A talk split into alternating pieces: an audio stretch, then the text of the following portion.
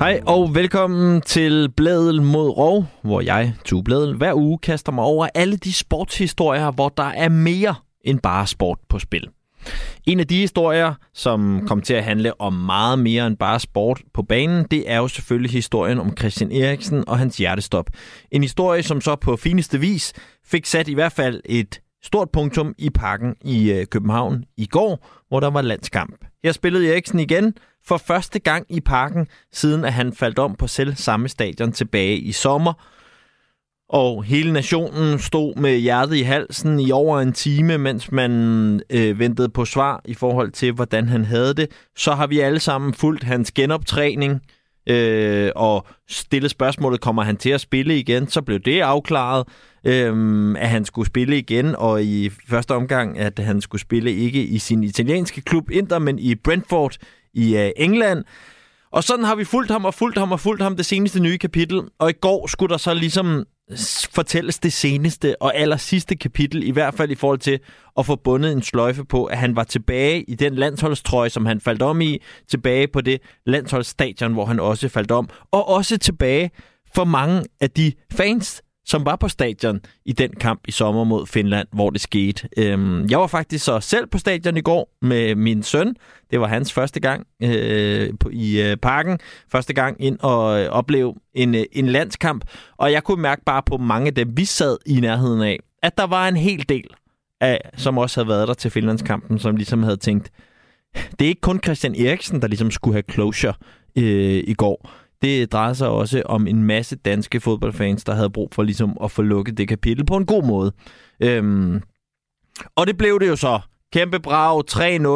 Og Eriksen scorer selvfølgelig, da jeg på det tidspunkt har forladt stadion med min søn, fordi han var blevet træt af det på det tidspunkt. Så vi går så i pausen.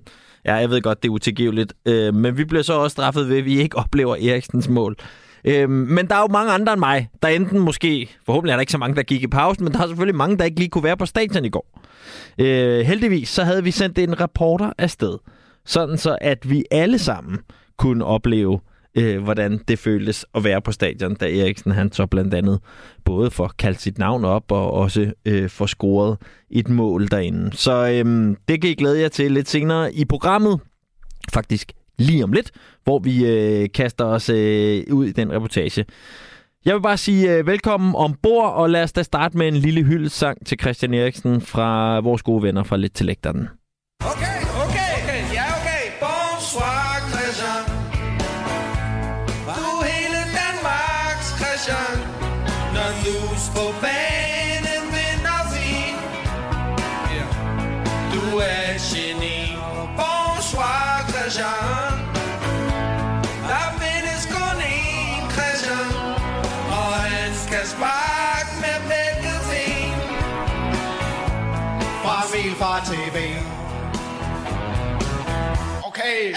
Okay.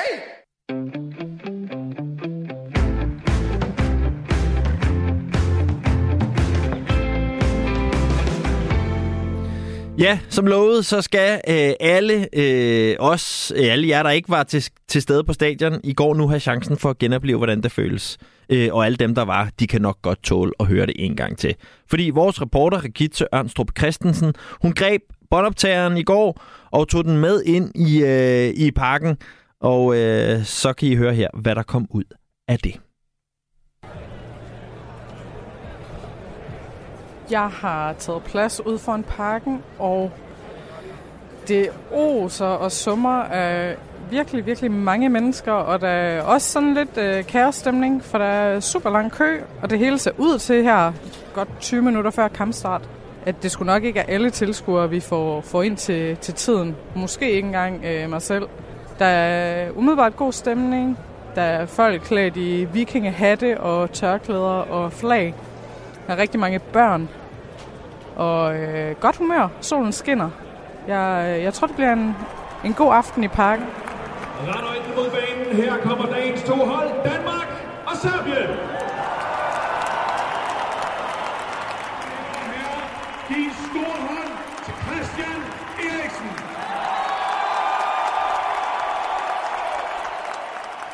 Og jeg tror godt, at jeg på vegne af hele Parken kan sige velkommen hjem, Christian. Mine damer og herrer, Christian Eriksen. Christian Eriksen!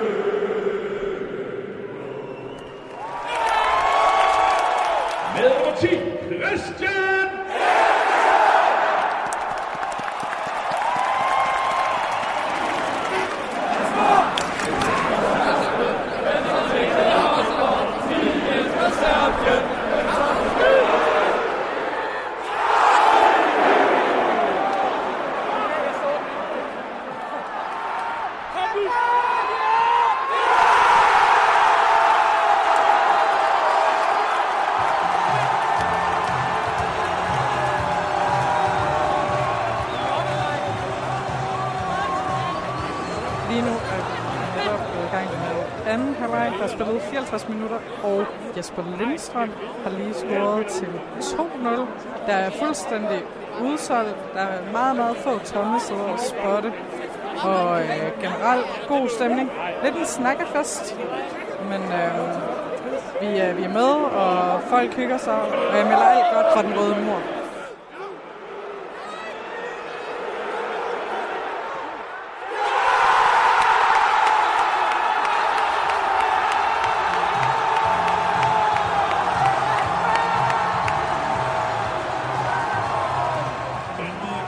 Så har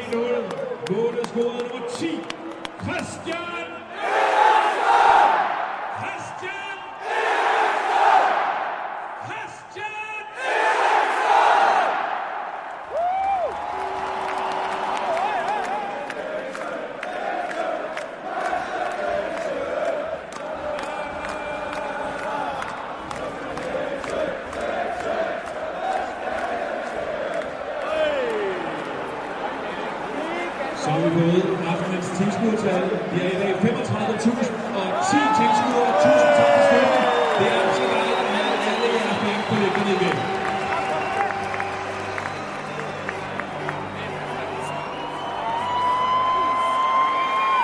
Det gik i aften til en dejlig sejr på 3-0 på i park. Derved en herlig sejr på landsholdsområdet. Jeg er drønnet ned efter at have tilbragt de seneste 50 minutter på den røde mur. 3-0 til Danmark, og det kunne næsten ikke have været anderledes eller smukkere, end at vores allesammens Christian Eriksen selvfølgelig også scorede et mål. Det er jo hans første kamp tilbage, ikke i de rød-hvide farver, men i parken. Jeg ville lyve, hvis jeg sagde, at der ikke var helt vildt skøn og dejlig stemning. Der er helt vildt mange mennesker, 35.010 for at være helt præcis. Og det er altså bare til en venskabskamp. Jeg står her med Digte og Dagmar. Jeg glæder mig til at spørge, hvad I synes om den her kamp. Det er første gang, der er udsolgt til en venskabskamp. Jamen, vi synes, det er så fedt at være i parken. Vi kommer fra Aarhus af, så vi tager gerne turen herover for at se landskamp, må man sige. Så I kommer jævnligt og ser kampe? Dem, vi kan få billetter til. Ja. Det er jo første kamp, hvor Christian Eriksen er tilbage i parken. Var det noget, der betød noget for jer? Ja, det var også så godt at se ham igen. Altså sådan, jeg tænker, alle kan huske, at han bare sådan lå der for næsten et år siden. Og sådan, jeg tror bare, altså alle elsker ham jo, nu er han tilbage, og sådan, det er bare godt at se ham spille fodbold. Jeg står her med Hans, Kirsten og Anders, som alle sammen har været inde og se kampen i dag. For første gang i 17 år er der udsolgt til en venskabskamp. Hvad er jeres indtryk af stemningen her til aften? Det var en fantastisk stemning, og alle havde jo glædet sig til at se Eriksens comeback. Og han gjorde det jo fantastisk at score, så det var vidunderlig kamp. Vi var her faktisk alle tre den dag, han faldt om, så ja, det var dejligt at se ham frisk på banen igen. Det var det. Ingen tvivl den sag. Hvordan er det at have ham tilbage på landsholdet? Jamen, altså fra at gå fra, vi stod en time og anede ikke, hvad der var sket overhovedet, hvem der var faldet om, fordi vi stod nede i den anden ende, ikke? Og jamen, altså, så han nu går ind og så scorer mål og spiller en fantastisk kamp. Det er jo fantastisk. Altså, man kniber en lille tårer, ikke? Det kan man ikke lade være med. Jeg har fanget Christian og Mathias, som også lige er kommet ud fra Den Røde Mur. Er det korrekt? Den Røde Mur. Kæmpe fest. Ja. Altid en fornøjelse. Det første, jeg gerne vil spørge om, er Christian Eriksen tilbage i parken. Hvordan var det? Det var smukt. Det var enormt specielt og følelsesladet på mange måder. Altså, jeg stod alene hjemme i min stue den dag, han kollapsede mod Finland, og stod og kiggede på mit tv i en time, efter det var sket, og sådan lidt... Hvad skal man tage med derfra? Ja. Og så stå her i dag, knap et år efter, det er smukt. Ja. En halv tårer i alle øjenkrog på et helt stadion, det tror jeg godt, man kan sige. Julie, Johanne, Sara. Hej med jer. Hej. Hvorfor har I været i parken i dag? Fordi vi rigtig gerne vil se Danmark. Vi kan lide fodbold, og vi kan godt lide dansk fodbold. Og vi kan også godt lide at drikke øl og se fodbold. Perfekt. Det er jo bare en venskabskamp. Hvorfor gider I at tage herind på sådan en tirsdag og se en venskabskamp? Stemningen i det. Sådan der, jeg synes sidste år, så er der bare sådan en vildt sådan god fællesskab i det, ikke? Mega fedt. Og så vi støtten over for vores landshold, altså de klarer sig bedre end nogensinde før at se Christian Eriksen tilbage i parken efter det, der skete i sommer. Altså der var noget helt specielt ved den her kamp, fordi at Eriksen havde sit comeback. Ja, var der en lille tår i øjenkrogen, da han sådan blev præsenteret og startede inden? I hvert fald gåsehud og lidt tår i øjenkrogen. Altså, det er jo en lidt sjov historie, fordi at vi kommer så sent ind til kampen. Og der var metroproblemer af helvede til hele København. Vi kan bare høre, at spillerne bliver vokset op. Så vi løber op af alle trapperne op til den øvre røde mur. Og så kommer vi op så hurtigt op ad trapper før. Og i det sekund, vi standser, så bliver der råbt nummer 10 i, og vi står bare der. Vi nåede det.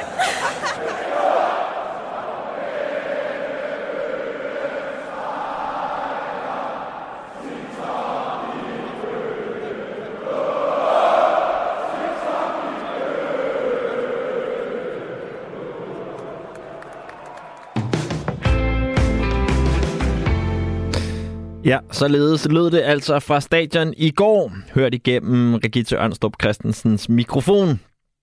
Og med det, så skal vi en tur til cykelløb. Van Gestel, Stuyven, Biniam Girmay, så åbner Girmay. Girmay åbner den. Ja. Fra Intermarché, Girmay over til venstre i siden. Skal det virkelig blive sejr til 21-årige eritreaner? Biniam Girmay. Biniam Girmay foran Laporte. Det bliver Biniam Girmay, der vinder. Kent Wevelgem. Ja, sådan her lød det, da Rolf Sørensen og Rasmus Staghøj over hos vores kollegaer på TV2 kommenterede det her cykelløb, hvor at vi i søndags kunne opleve den kun 21-årige østafrikanske cykelrytter Biniam Girmay, der som den første afrikaner nogensinde i sådan et klassisk endagsløb var første mand over stregen. Det var forårsklassikeren Gent Wevelgem, vil jeg gerne sige, i Belgien, som han var første mand til at krydse målstregen i. Og ham her, Biniam Girmay, ham skal vi prøve at blive lidt klogere på nu. Og derfor så har jeg ringet til en, som ved meget mere om cykelsport, end jeg gør. Og det er dig, Thomas Bay. Velkommen til programmet. Tak skal du have, Tue. Hvad var det for nogle kommentatorer, I havde på? Det var de forkerte jo. Jamen altså... Vi viste det jo også her på YouSport, jo. Ved du hvad, vi må dele sol og vind lige, ikke? Rigtigt. Så får de lidt her, og så får du lidt shine her bagefter. Det er fint. Det er godt. Nå, Thomas, altså jeg spærrede lidt øjnene op, da jeg hørte det her med, at han skulle være den første afrikanske cykelrytter til at vinde sådan en endagsklassiker her. Er det ikke ret usædvanligt? Jo, det er det. Det må vi trods alt sige. Der har været sorte afrikanere før, som har gjort det godt, og også vundet på sådan niveau lige under Worldtouren. Nu var det jo et kæmpe løb her i søndags, men lige præcis landet der, Eritrea, har altså sådan lidt cykelkultur, og hans landsmand, Nathaniel Berane, vandt blandt andet Tyrkiet rundt i 2013, så vidt jeg husker. Men det sagt, så er det vildt, at han vandt i søndags, og det er jo altså stadig, når vi kigger på andelen, jeg kiggede lige efter en gang, altså de er 4 ryttere på det, der hedder World Tour-niveau, på de 18 World Tour-hold, som der er, ikke? Så det er jo ret vildt, og alle er enige om inden for sporten, at han er simpelthen en superstjerne og en kommende kæmpe superstjerne, ham her Girmay.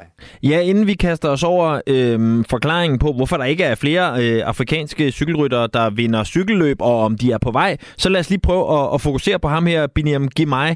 Hvad er han for en starut? Jamen, han er jo også sådan lidt atypisk i forhold til de øvrige ryttere fra Eritrea, og Etiopien har også haft nogle stykker op på World Tour-niveau. De er jo ofte sådan lidt bygningsmæssigt, sådan lidt, kleine i det, og hører sådan lidt til, bjergrytter-kategorien. Der adskiller han sig, og altså, han er jo Eritreas svar på Mads Pedersen. Altså, det er en fyr, som er enormt slidstærk, er spurthurtig, kan køre i dårlig vejr og på brosten og alt sådan noget. Så på den måde kan man sige, typemæssigt, der er det også sådan, tror jeg også lige, at der er nogen, der spærrer øjnene sådan en ekstra gang op. Og er han et unikum, eller er han den første af en lang række af afrikanske cykelrytter, som vi skal til at vende os til at se, klarer sig godt i cykelløb, tror du? Jamen, jeg tror jo, at der kommer flere. Der er flere ting. Altså, det er som sagt, er de egentlig lidt cykelgale nede i hans hjemland. Når man er god til at køre på cykel derfra, så kommer man jo til UCI's, altså den internationale cykelunions cykelskole i Schweiz. Der driver man sådan en for det, man kan kalde i cykelmæssig forstand tredje verdens lande. De har sådan et sted, hvor de lærer unge mennesker at køre på cykel og kommer ud og kører nogle løb, og det har Girmay også været igennem. Fra han var 17-18 år, har han boet i Schweiz og er blevet skolet på den måde. Men jeg er helt sikker på, at strømmen vil blive endnu større. Og så er der bare sådan et faktum, det er, at der er VM i Rwanda i 2025, altså det helt store landevejs-VM med alle verdens stjerner. For første gang nogensinde på det afrikanske kontinent er der simpelthen VM i landevejscykling, som jo er et af årets absolut højdepunkter, når vi taler cykling.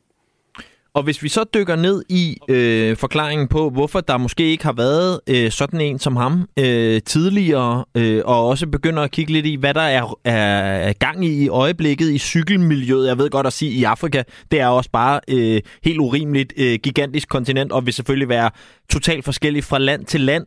Men hvorhen kigger du i forhold til at se nogle bevægelser, hvor du tænker, her er der i hvert fald kommet noget retning og nogle ting i gang, som peger i den rigtige retning? Jamen, der havner vi et eller andet sted, synes jeg, at pilen peger på netop Eritrea, Etiopien, Rwanda, som der også har deres eget sådan etapeløb. Altså, der er ved at opstå noget cykelkultur, som i mange andre sammenhænge, så skiller Sydafrika sig lidt ud på det afrikanske kontinent, forstået på den måde, at der har vi jo haft en masse cykelryttere fra. Selv Chris Froome er jo vokset op i henholdsvis Kenya, men mest i Sydafrika. Men der er også en masse hvide sydafrikanere, som der gør det godt. Men jeg tror, at det er de lande der er sådan, først med denne her cykelkultur. Og det med kultur, det er jo også grunden til, at vi ikke har set det før. Altså det er jo, altså man kan også spørge om, hvorfor der ikke er så mange skøjteløbere fra Kenya. Altså det er simpelthen det er en kulturel ting, og hvis man endelig skal undre sig over noget med, jamen lad os bare sige det med, hvorfor der er så få sorte i sporten, så kan det jo undre endnu mere, at der ikke er flere sorte briter, amerikanere, fordi at der ser vi jo, hvis vi ser deres atletikhold for eksempel til OL og så videre, så læste jeg mig jo frem til, at både fra Storbritannien og fra USA er det minimum 50%, som er sorte. Så det er jo der, at man måske kan undre sig endnu mere, at vi ikke ser flere sorte briter, amerikanere og de lande, der traditionelt har en stor del sort befolkning. Ja, det giver jo god mening, at når man ser på hvorhenne kommer der de gode cykelryttere fra, så starter de alle sammen med at køre med støtteben og bare være helt almindelige cyklister i trafikken, før at de nogensinde måske tænker og drømmer om at blive professionelle cykelryttere, så det skal komme helt dernede fra i virkeligheden, eller hvordan? Ja, det skal det, og der ved vi jo også, at der i de senere mange år, og det har endda været en af sponsorerne i cykelsporten her, men denne her Foundation Kibeka, som går ud på at skaffe cykler til det afrikanske kontinent, at man har jo fundet ud af, at på det afrikanske kontinent, at hvis folk begynder at cykle i stedet for at gå, så sparer man simpelthen så meget mere tid, og det er jo sådan et, og det igen, det er jo, det er jo simpelthen sådan en kulturel ting, som er ved at blive ændret. Og jo flere, der cykler til og fra skole, til og fra arbejde og alt sådan noget, des flere er der jo også, der synes, at det er sjovt at køre om kap på cykel. Det giver sig selv. Thomas Bay, cykelkommentator på Eurosport. Tusind tak, fordi du havde tid til lige at gøre os lidt klogere på det her i dagens program. Det var så let.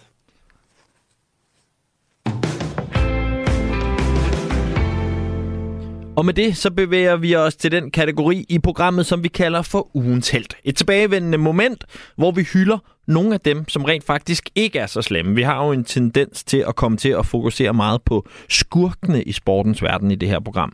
Men det er altså ikke dem, vi beskæftiger os med i ugens helt. Det er det modsatte. Og i denne uge en heltinde, vi skal have fat på, nemlig ukrainske Nikol Koslova, som spiller fodbold i klubben HB Køge. Og som alle andre ukrainere er hun selvfølgelig i de her dage enormt påvirket af krigen i landet, hvor hendes forældre stadig bor. For hvad gør man, når man utrolig gerne vil hjælpe, men samtidig har et job som professionel fodboldspiller i et helt andet land? Jo, hvis man hedder Nikol, så tager man i hvert fald en flok holdkammerater under armen, finder en lagerhal, hvor der bliver sorteret tøj og andre nødhjælpssager i nærheden, og så ruller man ellers ærmerne op og kaster sig ind i nødhjælpsarbejdet til Ukraine. Og lidt tidligere i dag, der talte vi med Nikol og spurgte, hvorfor det er, at hun og hendes holdkammerater har besluttet sig for at hjælpe på den her måde. Yeah, so obviously I'm Ukrainian. Ukraine's my country, and being so far from home, you want to do something to help. And so when I saw an opportunity to help right here in my city where I'm staying in Denmark, I knew I had to use that as an opportunity, and I have some great teammates who decide to join me when they can, and so we've gone a few times when we have some free time in our schedule. Så når de ikke har træning eller kampe, så smider de altså fodboldstøvlerne og ruller ærmerne op og står nede i denne her hal, hvor der samles forskellige nødhjælpsting ind og hjælper med at sortere det, så det kan blive sendt afsted til de rigtige steder. Spørgsmålet er så for Nikol, som har åbenlyst personlige følelser i klemme, hvordan det er at sidde her i trygge Danmark, når resten af ens hjemland enten er på flugt eller i krig, og man måske grundlæggende har lyst til at gøre endnu mere end bare at hjælpe med nødhjælp. There is some guilt feeling towards it, that I was here, you know, playing football, and a lot of maybe my teammates were playing football, rather hiding in bomb shelters, and I couldn't do everything, I guess, yeah, as you said, that you could do from afar, but I think I kind of come to terms with it, just because I have been so actively doing what I can here from Denmark, and I continue to do that, and so I think I find a bit of peace in knowing I am doing a lot in what I can. Og noget af det, som jeg synes er helt vildt, når man oplever ukrainske atleter i aktion i de her dage, det er jo det der med, uanset om det er en ukrainsk svømmer, der plopper i bassinet, eller om det er en ukrainsk fodboldspiller, der løber på banen i HB Køge, og skal præstere på allerhøjeste niveau, at så løber de rundt, samtidig med, at deres hoved må være ved at eksplodere med tanker omkring, hvordan det går familie og venner. Så vi spurgte også lige Nikol, hvad status egentlig er på hendes familie, og hvordan hun går og har det i sin dagligdag. Yeah, I think it just, you know, it's kind of a constant thought in the back of my head. You know, I'm always reading the news, just making sure I'm constantly being updated, constantly checking in with people I know. Thankfully, all my teammates, for the most part, are all over the country and also playing football kind of around Europe with the help of many different people. But, you know, it's still, there's still that constant worry for my country, for all the soldiers, for all the people fighting, for maybe all the people that weren't able to get out, and just in general for the country as a whole and the whole situation. So I think it constantly adds a thought in the back of my head, and then also I think it just has me play for so much more than just playing football.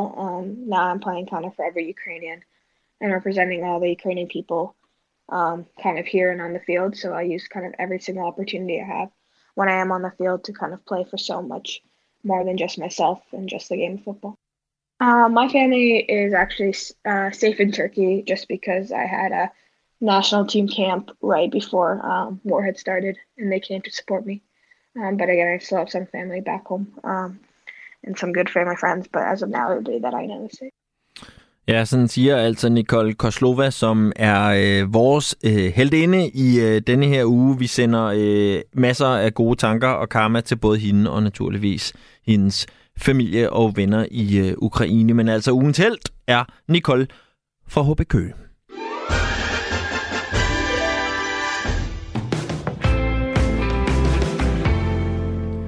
Og så skal det handle om min foretrukne sportsgren her på kloden, nemlig basketball. Fordi i de her dage, der bliver der sat nogle historiske milepæle inden for dansk basketball.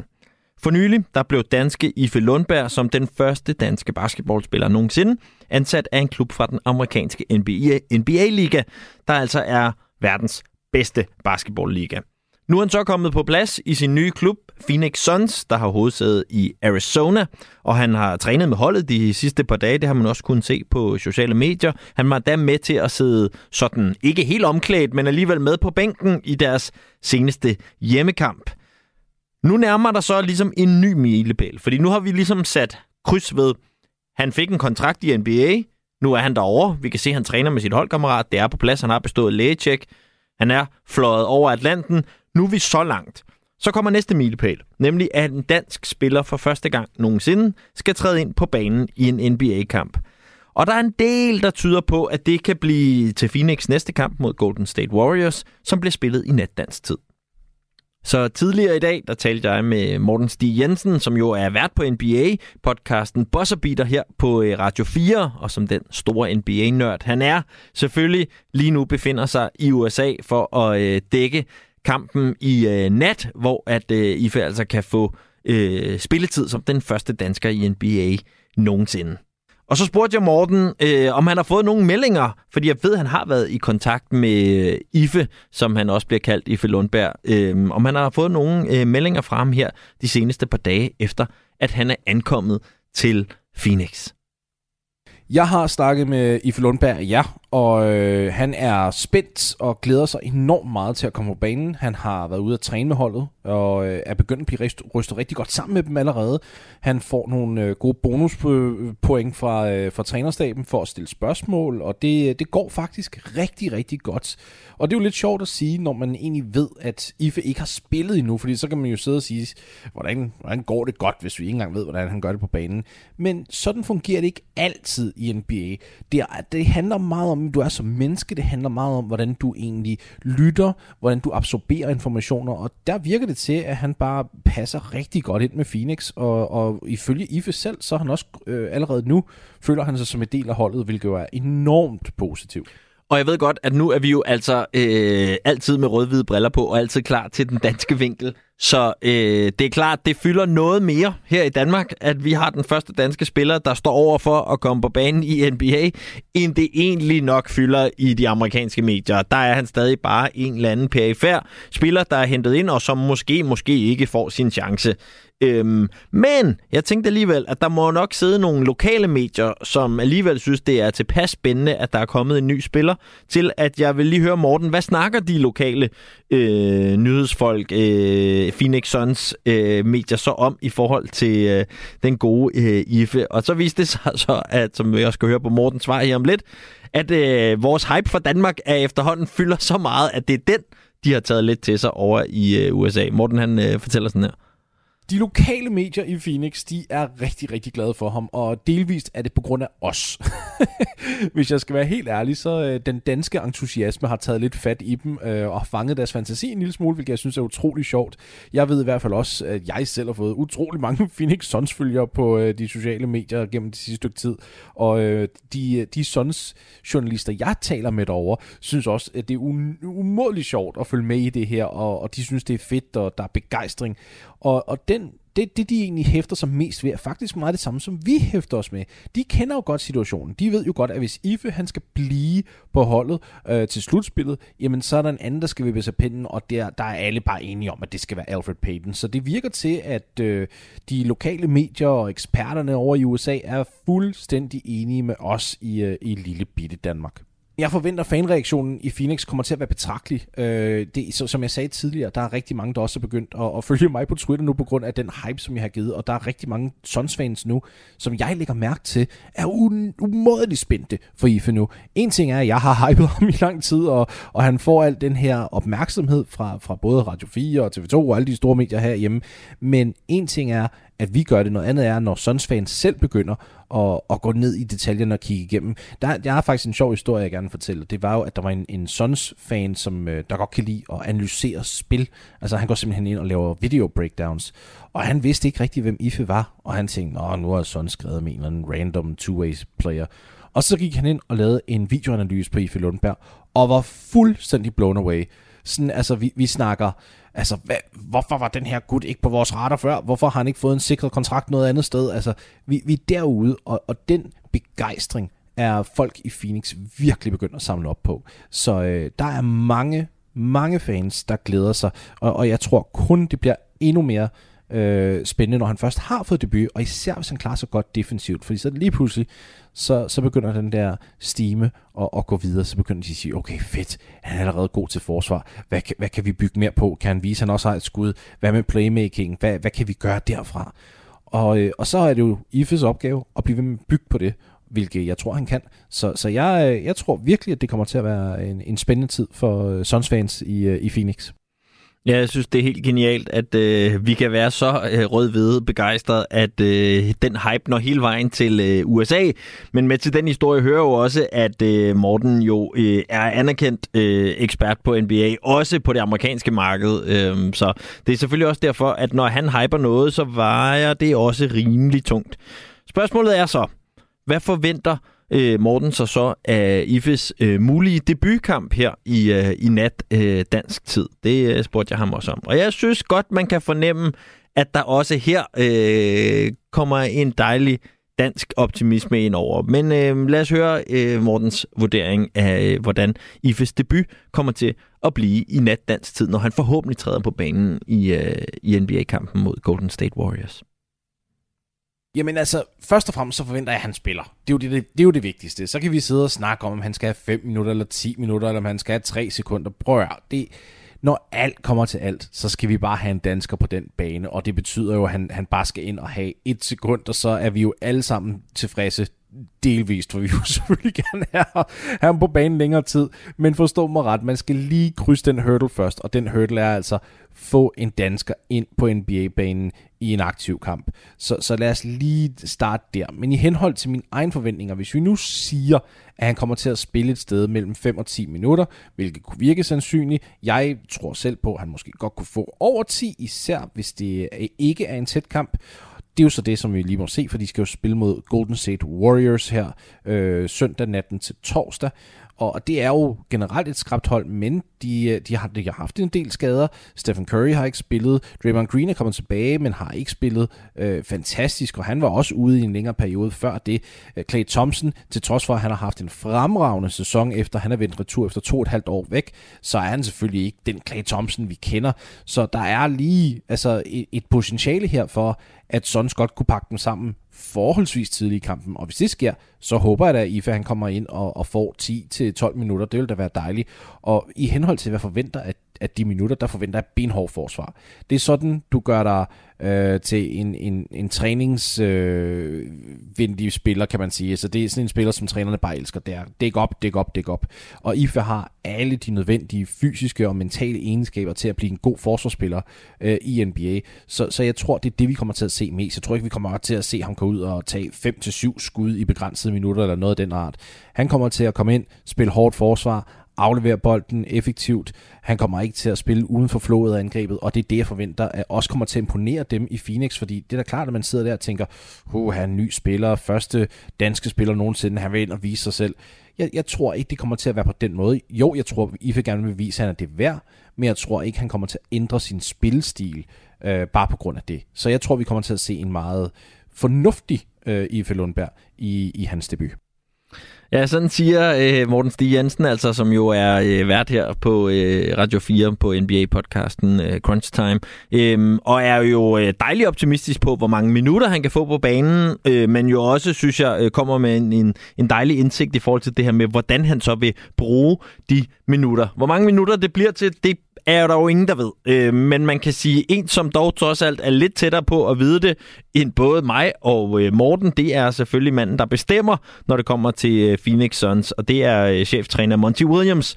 Og ham har vores gode kollegaer på TV2 Sport fanget og spurgt til det her med, hvordan er mulighederne for, at danske Iffe Lundberg, han kommer på banen. Lad os lige prøve at høre hans bud på det.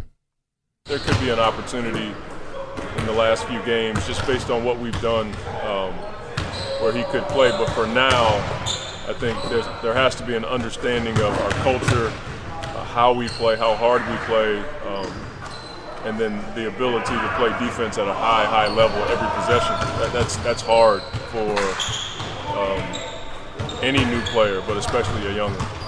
Lidt mere afmålt udmelding i forhold til danskeren og spilletid. Lad os håbe, at Morten, som tit får ret, når det kommer til NBA, også får ret i den her sammenhæng. En ting, som i hvert fald er helt sikkert, uanset om det bliver 1 sekund, eller om det bliver over en halv time, han får på banen, så bliver det legendarisk og historisk for dansk basketball, når Iffe Lundberg, han træder ind på NBA-banen, stiller over for måske Steph Curry, en af de allerbedste, der nogensinde har spillet i NBA, været med til at totalt udvikle spillet. Det er manden, som man ser skyde fra midten af banen, hvis det passer ham, som altså spiller på modstanderholdet. Men så det bliver kæmpestort lige når det sker. Men hvad er så de større perspektiver af, hvad får man ud af som basketball i et lille land som Danmark, når en spiller kommer på banen i NBA? Hvad er det for nogle ringe i vandet, man begynder at sende ud? Det havde Morten selvfølgelig også nogle ord til. Jamen altså, det er jo soleklart i mine øjne, at betydningen for det her for dansk basketball, en ting er, at det er enormt, men noget andet er, at nu kan trænere i dansk basket aldrig nogensinde igen sige, at der ikke kan komme en dansker i NBA. Det var altid en forfærdelig ting at sige til børn. Det var simpelthen noget af det dummeste at sætte en begrænsning på mange børns drømme. Og det kan jeg sige, fordi jeg selv har oplevet det, jeg har selv set det, og det er gennem 2 årtier mindst. Så det er rart nu, at man ligesom har sagt, okay, nu er der kommet en dansker i NBA. Nu er der bevis på, at det kan ske. Så hvis der er en træner, der nu begynder at sige, ej, men lille Josef, du kan ikke blive en NBA-spiller. Ved du hvad?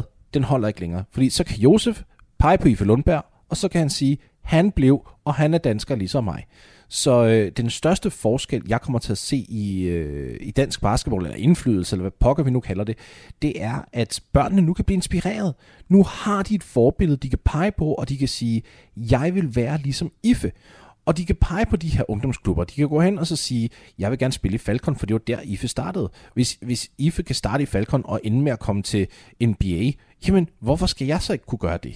Så det hele handler for mig om at fange børnenes fantasi og deres ambitionsniveau. Og så skal man matche det med ungdomstrænere, som der faktisk er klar til at samle op på de her forventninger og drømme og hvad børnene nu har. Og ligesom siger, okay, vil du gerne det her? Så skal vi nok prøve at gøre det på den bedst mulige måde, vi kan. Så skal du trænes, og vi skal gøre sådan og sådan og sådan. Det er nu, at ungdomstrænere i dansk basketball skal til at gribe bolden. Og det er ikke, fordi jeg siger, at de ikke har gjort det før. Jeg synes, der er rigtig mange dygtige trænere i dansk basket. Men nu er det for alvor. Bolden må ikke tabes nu. der er et kæmpe ansvar, der medfølger, at Iffe nu er kommet i NBA. Og det sagde altså Morten Stig Jensen, som du jo også kan opleve som vært på NBA-podcasten her på Radio 4. Derudover så skriver han også klummer for, om NBA også til det amerikanske marked.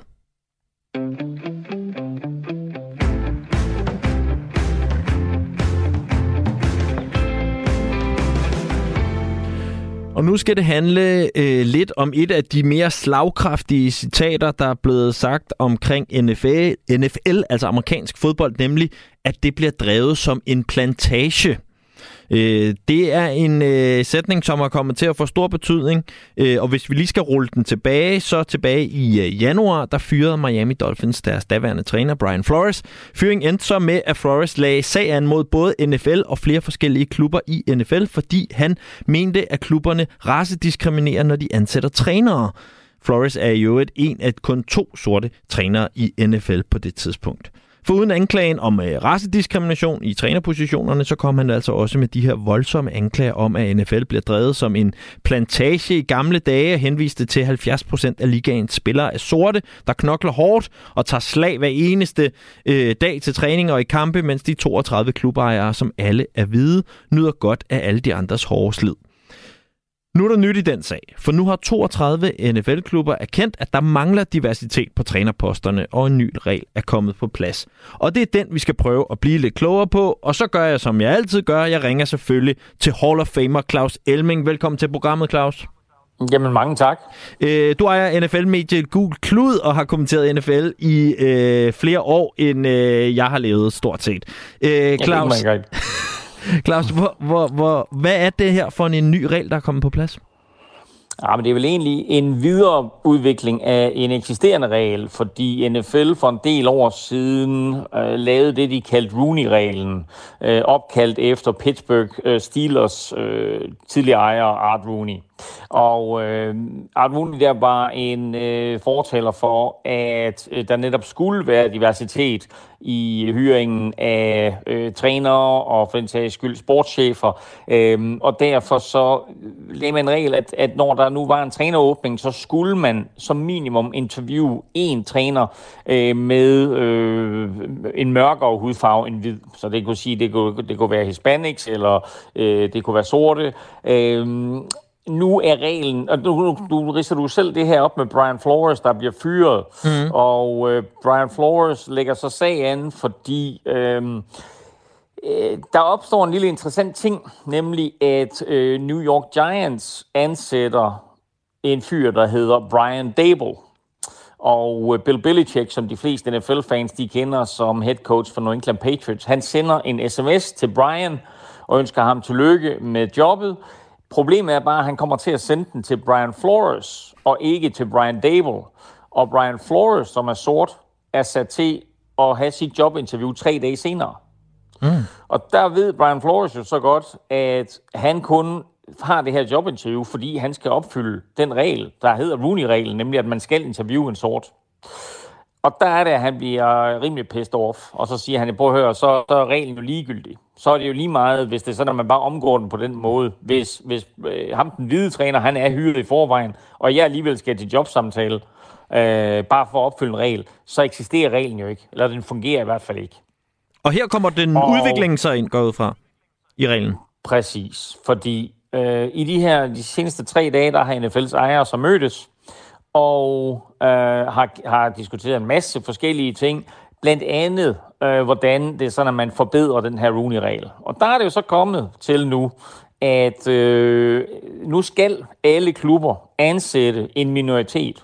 Og den minoritet kan være, som jeg gennemgik før, en eller anden form for hudfarve end hvid, men det kan også være kvinder. Så derfor så bliver alle 32 klubber nu pålagt at ansætte en eller anden form for minoritet. Okay.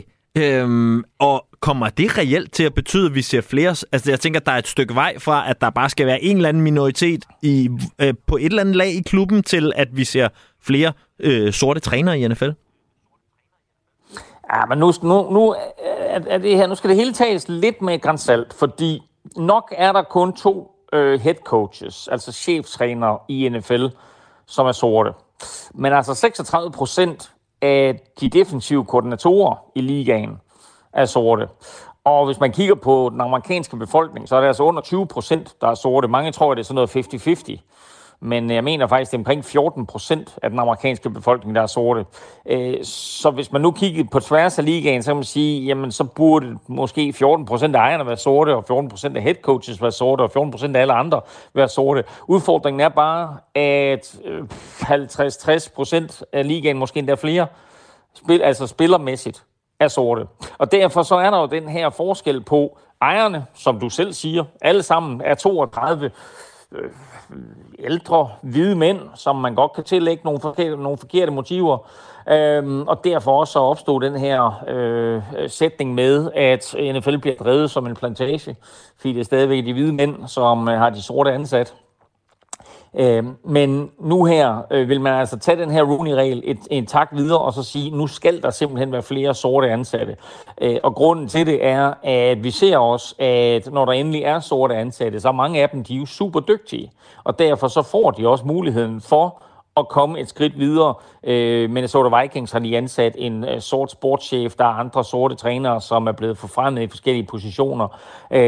Men vi mangler simpelthen at se flere sorte headcoaches. Oakland Raiders har haft en, Miami Dolphins har netop haft en, og altså fyret Brian Flores.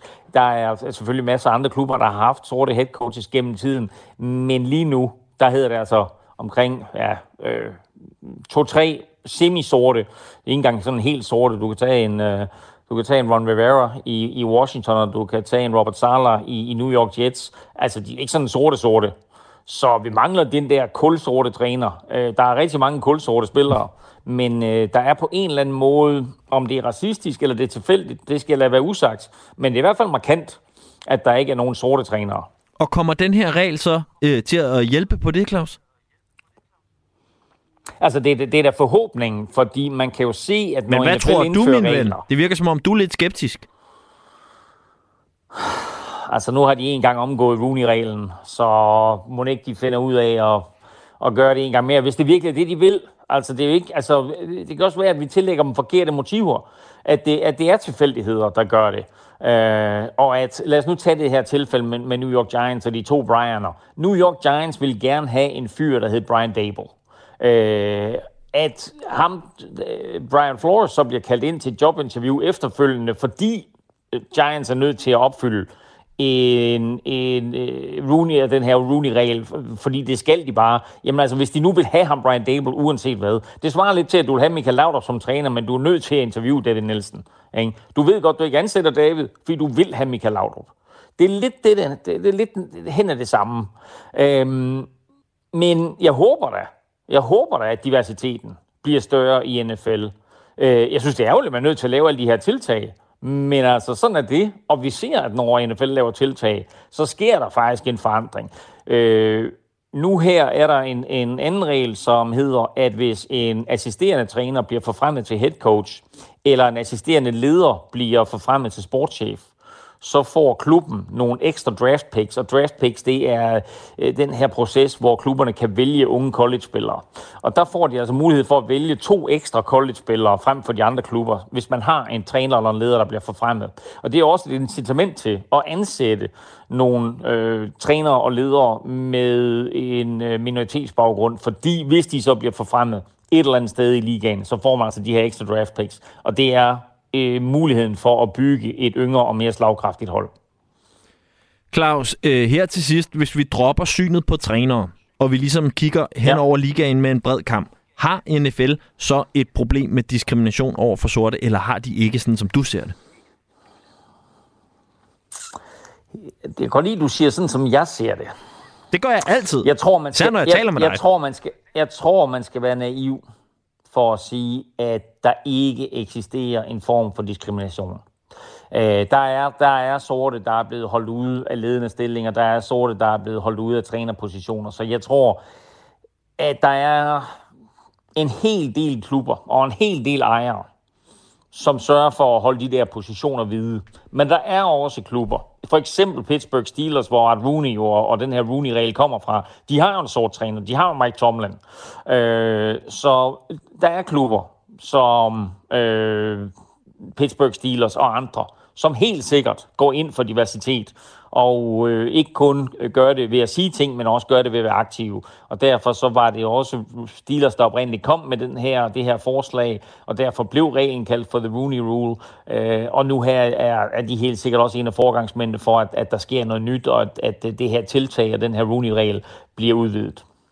Claus Elming, tak for at gøre os klogere på det, jeg så har lært nu af Rooney-reglen 2.0. Præcis.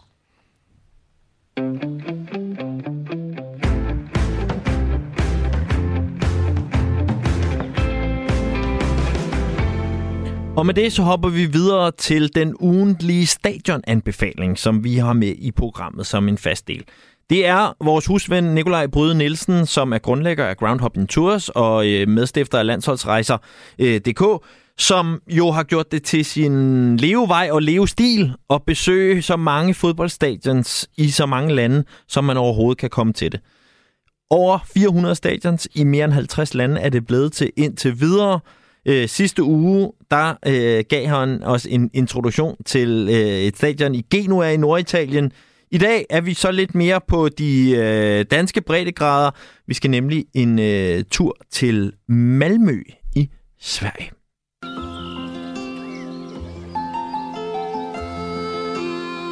Vi tager til Københavns hovedbanegård og sætter os i toget, og i dag skal vi til en lidt mindre eksotisk destination, end vi plejer. Vi skal til Sverige. Efter cirka 30 minutters rejse hopper vi af på Malmø Centralstation. For dag skal vi besøge Malmøs stolthed, Malmø FF, også som navnet antyder, Malmø Fodboldforening.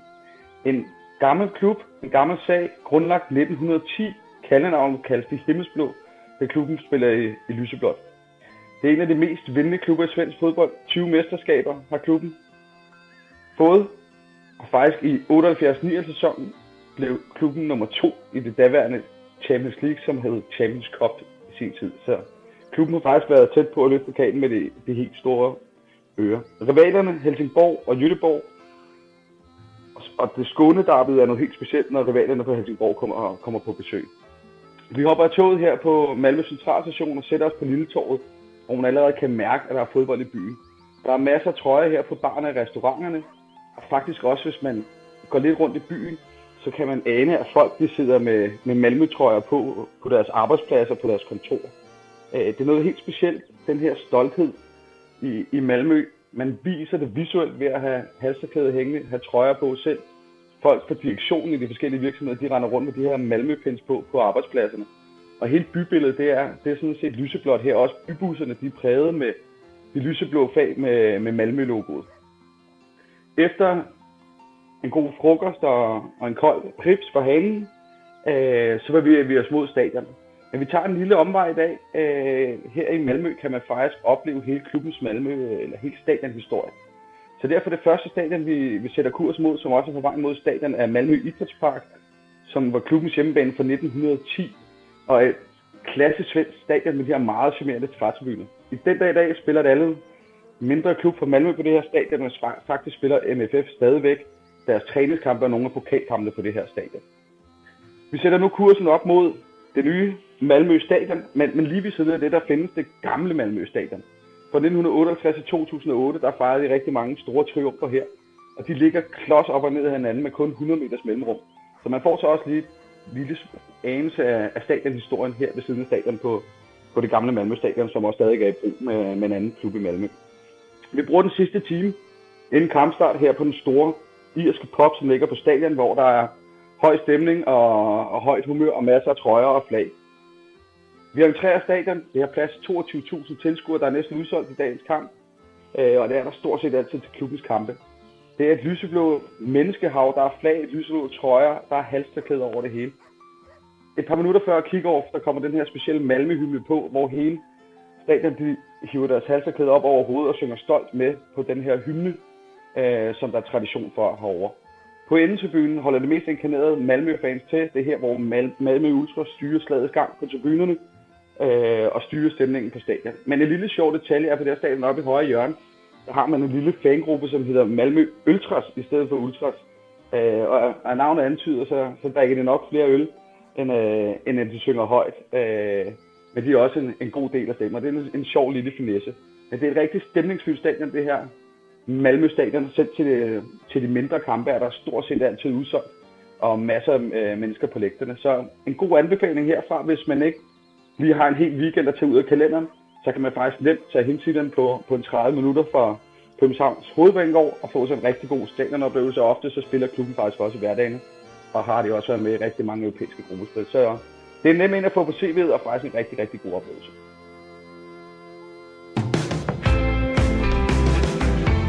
Ja, så ledede stadionanbefalingen fra Nikolaj Bryde Nielsen, altså i denne her omgang en af de lidt nemmere at få på CV'et, hvis man drømmer om at kaste sig ud i samme genre som Nikolaj og gerne vil have så mange stadions under vesten som muligt. Dejligt nemt at starte i Malmø med det, der lyder som en sjov fodboldoplevelse. Der er ikke meget mere i dagens program. Til gengæld er der masser af god radio på vej til dig her på kanalen, så bliv endelig hængende. I første omgang så får du en omgang helt dugfriske nyheder. De kommer her, hvor klokken den er blevet 18.